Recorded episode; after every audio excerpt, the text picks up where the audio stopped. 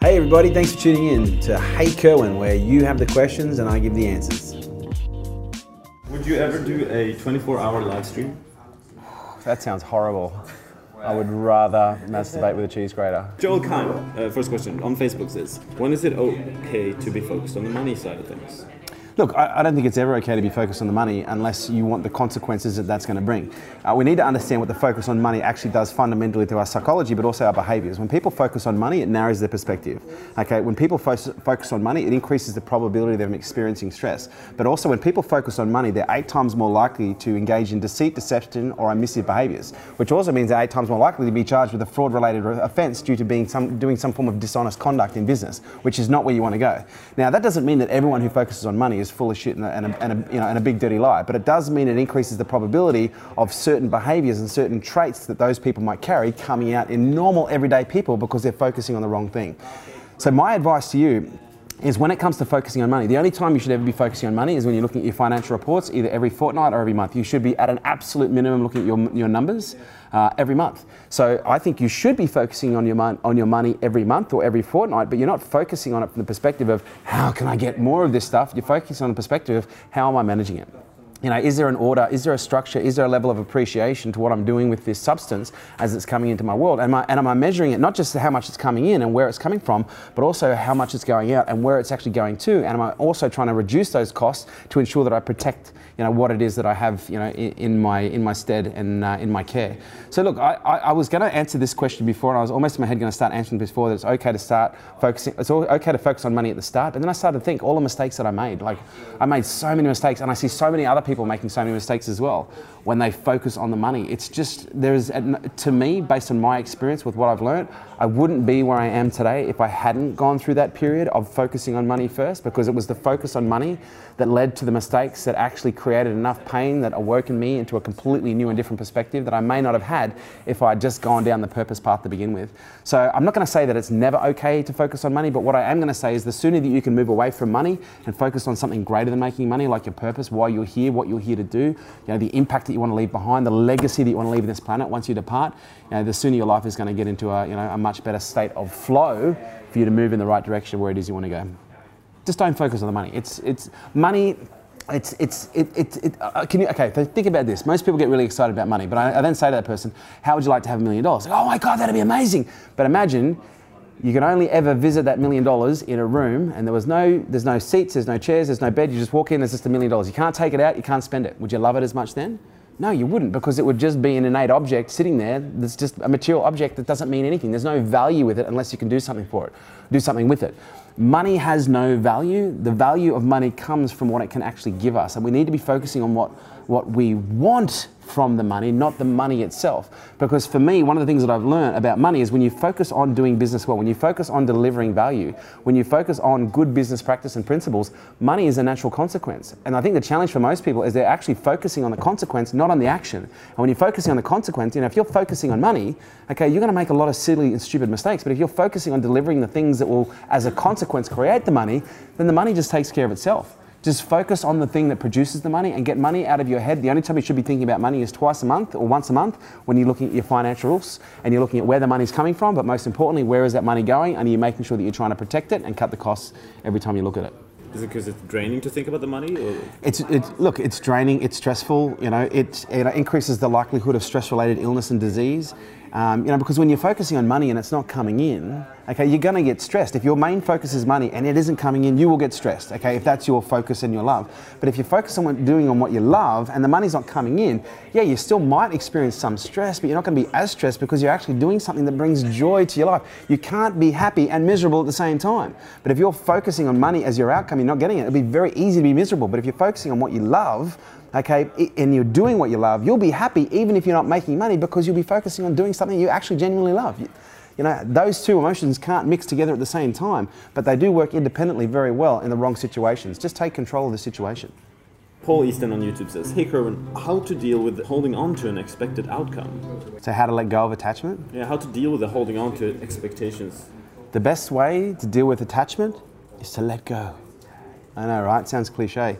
When I talk about attachment, and, and again, the, the, quote that I use that really describes this best is whatever you need in life will control you. And the things that we're attached to, uh, are the things that will have the power to control us. Um, you know, because if you're really attached to, you know, love or that feeling of love, you are opening yourself up to the possibility of being controlled by the people that you see have the potential to give you love. If you know, if you if you need money, if you need health, whatever it is that you feel like you need, you will be controlled by the people who potentially hold the keys to you unlocking and, and receiving what it is that's, uh, that that uh, that you actually need.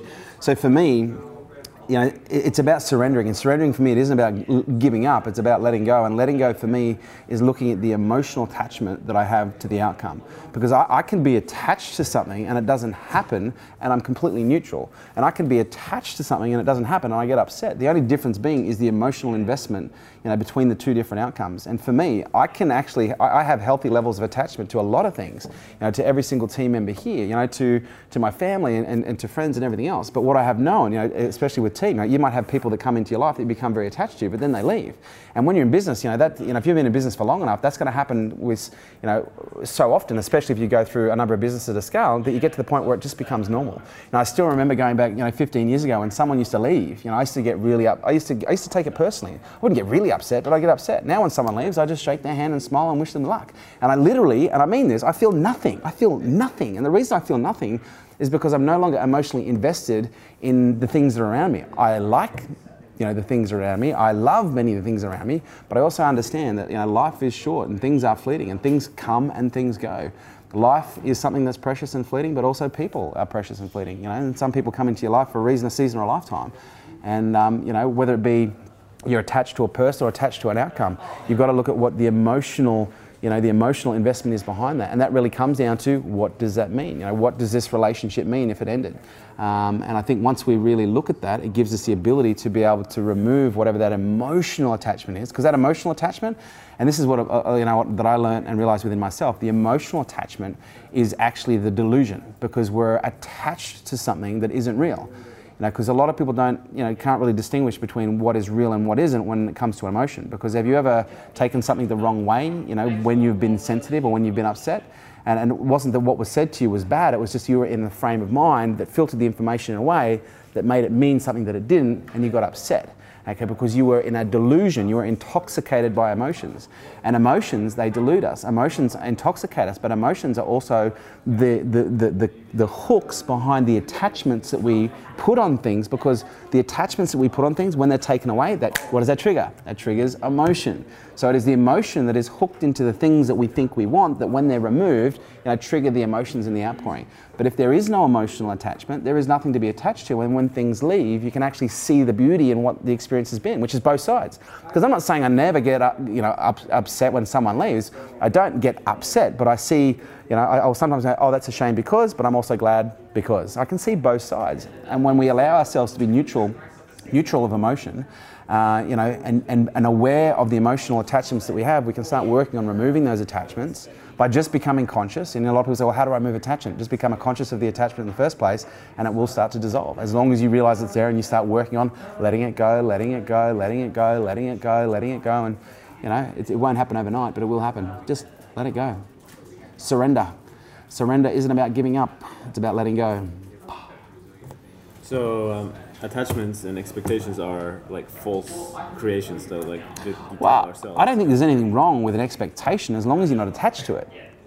Expectations are very healthy. You know we, we plan every every you know every month every quarter every year we plan. So we have expectations of what the things that we want to do but you know for the most part we have very different emotional responses that come up if they're achieved or not achieved.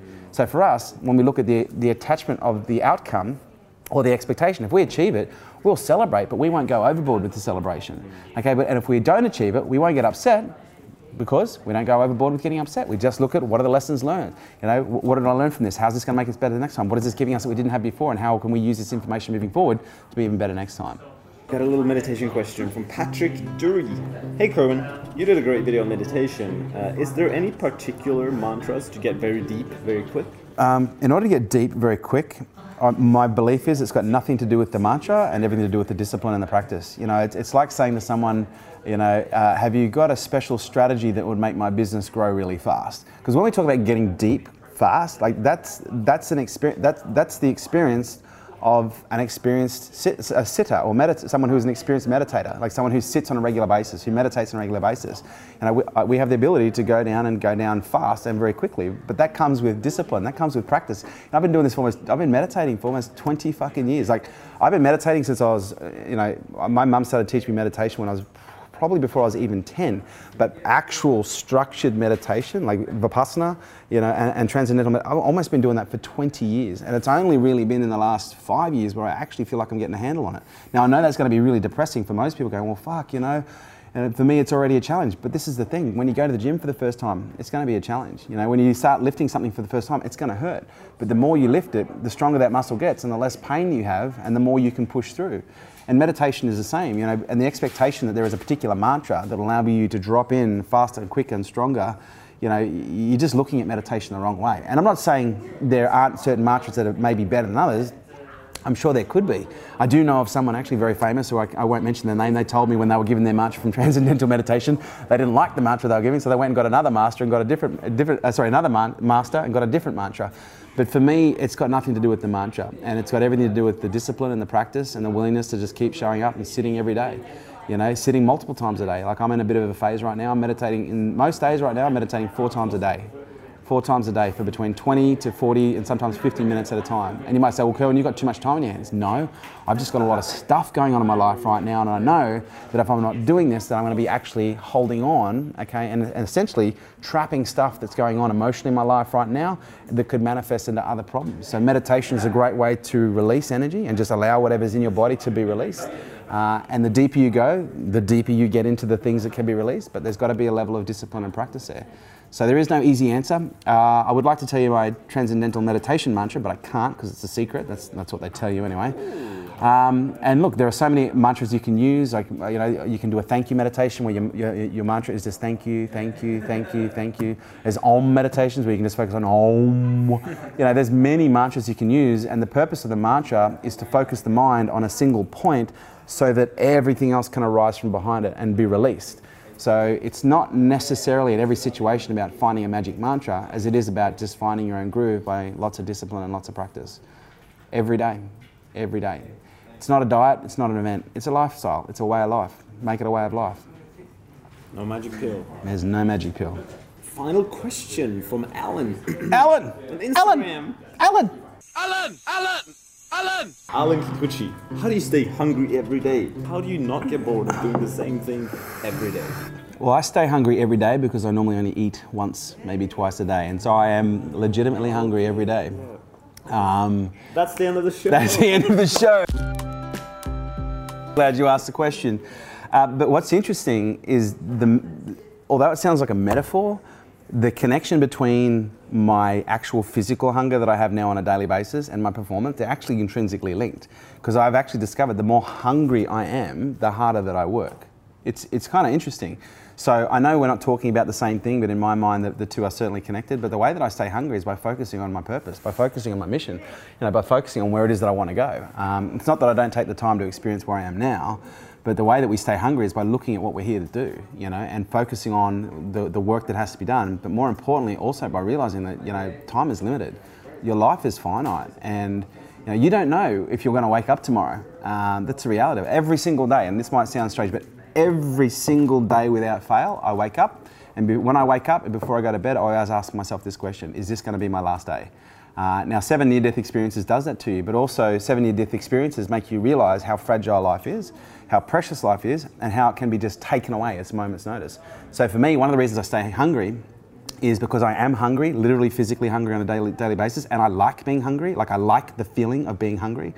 Okay, uh, the second thing is I focus on what I'm here to do. You know, and the third thing is I realize that you know I may not be here for another day, another week, another month, another year, another 10 years or, or 20 years. And so in the time that I've got, I'm, I've, we've just got to make the most with what we've got because when that time is up, when the bell goes, I guarantee you, you're going to be wanting more and it's going to be too late. And so, you know, make the most of it while you can. Don't, don't die with the music inside. Do you think a lot of people are surprised by death? They're like, oh, oh shit. Oh shit, it's die." here. I think death is like for most people, it's like a relationship ending or it's like a bank foreclosing. It's something they think will never happen to them. You know, it always happens to other people. You know, unless it's you know age-related decline death. You know, people getting old and they're starting to die. Then they start to realize more and the impact of the mortality. But you know, I often think it's the, the sudden mortality that really wakes people up the most because it's not a slow, gradual decline. It's just something that happens really fast. You know, Napoleon Hill talks about it in his book Think and Grow Rich, where um, you know there are three great there are three triggers that he's identified that have been huge. Uh, hugely fundamental to propel certain individuals towards you know, radical levels of, uh, of success and wealth. You know, and the, the first one was you know meeting someone, so meeting someone that they loved that inspired them to you know become more hungry. So all of a sudden they weren't just you know going out and trying to hunt for themselves; they were hunting for someone else, and that has a tendency to make people hungry. The second one was the birth of a child, and again, that's something that makes people hungry. I've now got something I've got to, I've now got this being that I have to serve. I've got this being that I need to be of service for and make sure they've got food. So you become hungry to go and you know serve for them uh, and and be able to give to them. And the third thing is mortality. And mortality, as Napoleon talks about, it, is either experiencing your own mortality with either a near-death experience with self or someone close to you dying. Uh, and I can tell you, as someone's, I've not only nearly died seven times, but by the age of 23, I'd lost 12 mates to the, either drug overdose, murder, um, uh, and car accidents, and even drink driving. You know, I've, I've lost an, unusual amount of people in my life. And I'm very grateful for that, and I'm grateful for the pain that it's developed because it's also reinforced this perspective that you know life is short, and I don't think that is a bad perspective. I think it's a healthy perspective and one that keeps me hungry every day. I want to be able to leave here and know the moment that I leave that if I'm leaving now that my son has something that you know that, that, that, will enable him to you know live for the rest of his life in a way that can allow him to pursue what he wants, but also give him a memory that would inspire him to be you know to be to do something greater than just going to make money. Uh, and where I feel like I am in my life right now, if I died tomorrow, you know, I'd be I'd be okay. I'd be devastated that I wouldn't get to see my son grow up. I'd be absolutely devastated. But on, on, on, the other hand, you know, I'd feel like I've, I've left a, a, legacy that's strong enough for Noah to follow when he's old enough to be aware and, you know, yeah, get something from it. Thank you. Is that it? That's it. That was episode 10 of the Hey Kerwin Show. Ooh. Hashtag Hey Kerwin with your questions. Instagram, Twitter, Facebook. But we have to have the question of the day. The question of the day is if you could transform any area of your life, what area of your life would it be? What is the one area of your life right now that is in need of the greatest levels of transformation, write it below, get aware, and let's do something about it.